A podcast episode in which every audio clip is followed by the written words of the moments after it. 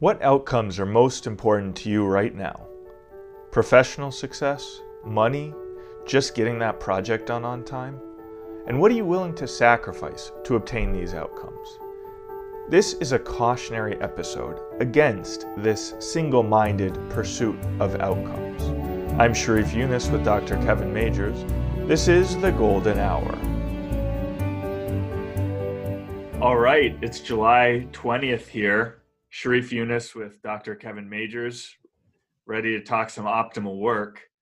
So Good morning. we have, well, we've been working on some very interesting stuff the last uh, couple weeks on primarily the topic of today's episode, which is outcomes and a focus on outcomes. And we had a great question from a session that we did a while ago on schemas and frustration.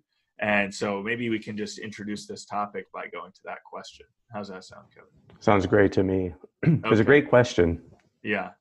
So the so this question is from a musician.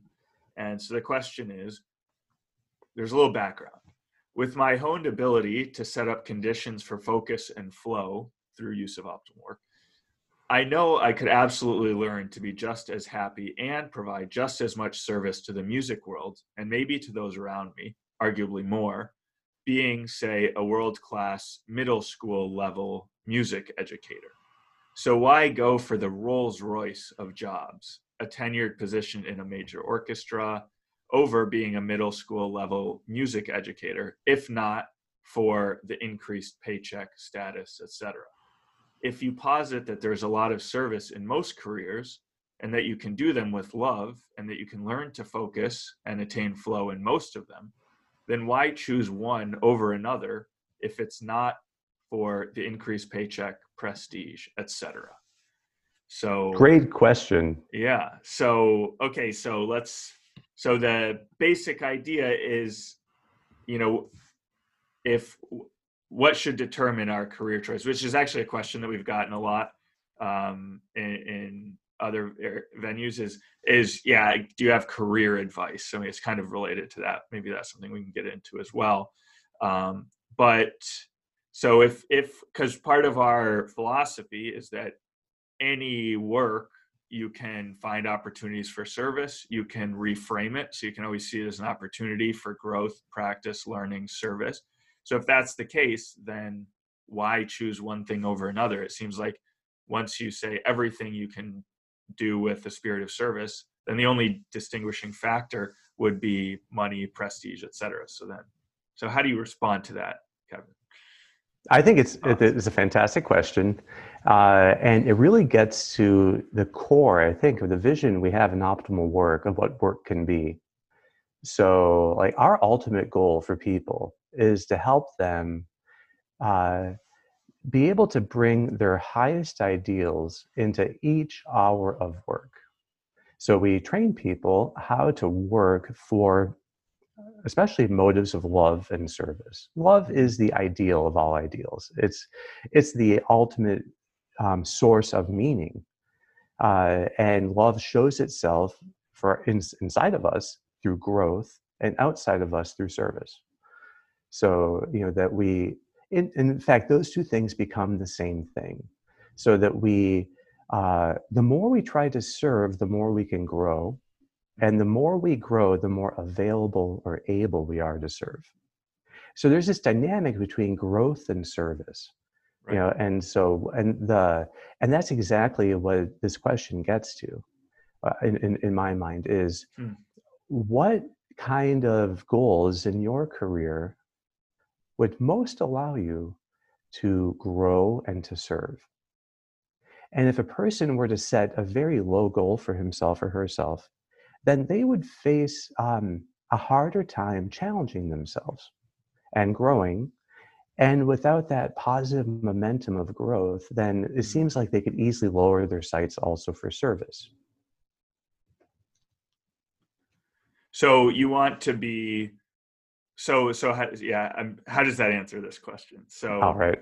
So I think that what so if a person is um, uh, Okay, let's talk. Let's take a step back, and then we'll come back to answer it. Okay. So let's talk about outcomes. Okay.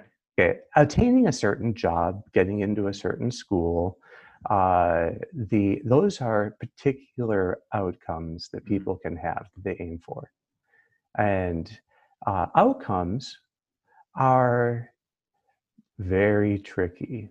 All right, because almost as soon as you set an outcome for yourself, hmm you are setting yourself to serve it. And so you then start looking around at what can I do to attain it and trying to uh, Mm. control everything to attain greater certainty of the outcome. hmm So you, the more a person is attached to an outcome, they become the slave of it. Right. So they be, they become some. So everything becomes attaining this outcome, right? And so that is the problem of attachment. And if you get attached to an outcome, and the problem is that our left brain is inherently attached to outcomes because what it does is it sees the entire world as something to be controlled to attain certainty of getting outcomes. So it's obsessed with control because it's obsessed with certainty because it gets obsessed with outcomes. And how many people really live in such a way that constantly they're fretting about something, you know, because it's uncertain that they'll be able to do it, or they're struggling with another person they're trying to control but they can't control. And it's all because they've been captured by outcomes that they are seeking. So that so frustration would be one kind of sign of an outcome. We did a session on frustration. Well, is that you're focused on outcomes, and then something Yes. is kind of inhibiting your ability to obtain that. Yeah, and so when people get frustrated, you know, in attaining outcomes, uh, the more aversive they find that frustration hmm because they're more attached to the outcome, uh, the lower their frustration tolerance gets. Yeah. They get super frustratable. Well, then what happens to them is that they try controlling more and more. They try having more and more certainty to avoid frustration hmm and and in in in the end they uh, get stuck you know almost continually frustrated and dissatisfied and complaining and that's all because everything was serving an outcome that they couldn't actually attain but i would say it's perhaps even worse when they're successful Mm. And so um, i you know the the mentoring program we have is here in cambridge massachusetts and we have um, a lot of experience with people who got great outcomes all the time Yeah. now success in attaining outcomes gives you this kind of satisfaction which is also addictive so you get satisfied. So like when the students learn that they got into harvard or mit they get this great immense satisfaction because they perhaps have been aiming for that for years. Hmm but then it just dissipates. And now there's another outcome to attain. You know and it just keeps going. And then but the, the thing is these there's so many of them are such great uh, workers that they keep attaining outcomes Yeah. but the more they attain it the more it keeps moving and the more in some sense they get addicted or encha- like enchained to satisfaction so frustration can trap you but satisfaction also traps you and you think about people who are extremely successful and you see that their lives are often showing that they have been totally captured by an outcome. They are not happy people who are at the top many times, you know, because they sacrificed so much for the sake of the outcome. So I think that's actually the the real like the key word is sacrifice.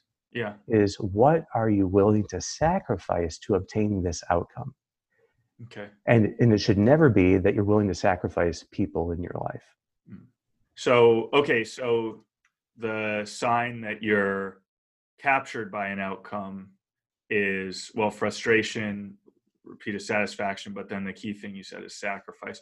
So maybe we could just get into a little bit because how what's the proper if not to be driven by outcomes what should you be how should you be setting goals what should be motivating you See, I think that this is the the, the question of sincerity.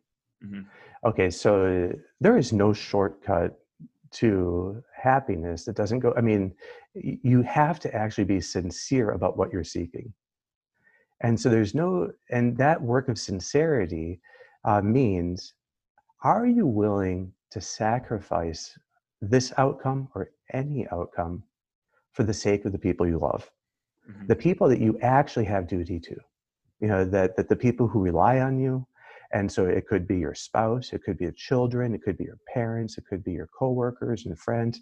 But are you willing to sacrifice any given outcome if love required it? Mm-hmm. And if people were actually like sincere with themselves, then they could safely aim for any outcome. Because as long as you have sincerity with yourself, you can actually aim for any outcome and it doesn't it doesn't trap you mm-hmm. you know and so you don't end up serving the outcome and sacrificing things for it. So when people are sacrificing life for attaining an outcome they're insincere. Mm-hmm. they haven't actually admitted to themselves what they're doing. They're just usually going along with what the momentum was the momentum of their career the momentum of their college. There's What's just a the kind of momentum. yes.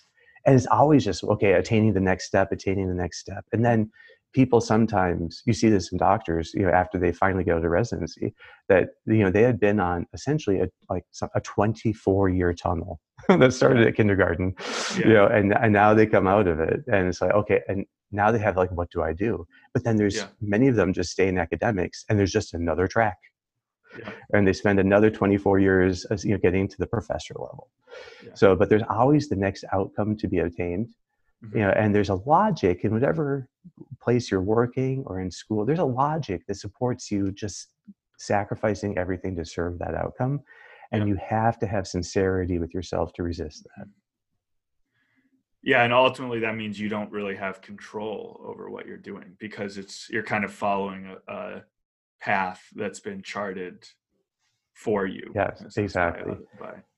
And so I think that if you, uh, so part of the lack of control can be, and when you feel it, it's a great moment for sincerity, mm-hmm. where you have to, when an outcome gets threatened, instead of rigidly doubling down on it, you have to ask yourself, do I really need this? Mm-hmm you know particularly like if you have a person who's married and their marriage is now on the rocks because of their job well in my mind that is completely backwards. Any yeah. outcome in your career is for the sake of being able to better love and serve your family. Yeah and so to and you know the uh, the purpose of wealth of any kind you know i think is to be able to support the family you know that you can support. So the you don't want to be sacrificing family for career outcomes or uh, like salary outcomes or things like that. Uh, yeah, I think the control issue is interesting. Um, many times when people are trying to like, that's the first sign that they've been captured by an outcome, is that they're like trapped, trying to control all these things they can't really control, and they're getting increasingly frustrated. So, okay, so Kevin, so we know that outcomes are dangerous and that you have to be willing to sacrifice them for the sake of service. Yeah. And the ultimate point of, of what your life actually yeah. is all about.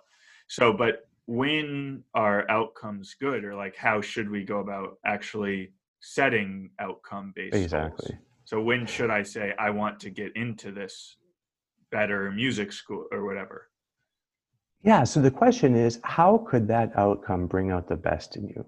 Mm-hmm. If that outcome can bring out the best in you, then go for it. And so if it starts bringing out the worst in you, you've gotten attached and now you're serving it. So if a person is reframing the steps along the way and saying, okay, how could I really do this well? How could I optimally grow in pursuing this? Well, we want people, I think, to have very high ambition because ambition ends up serving generosity.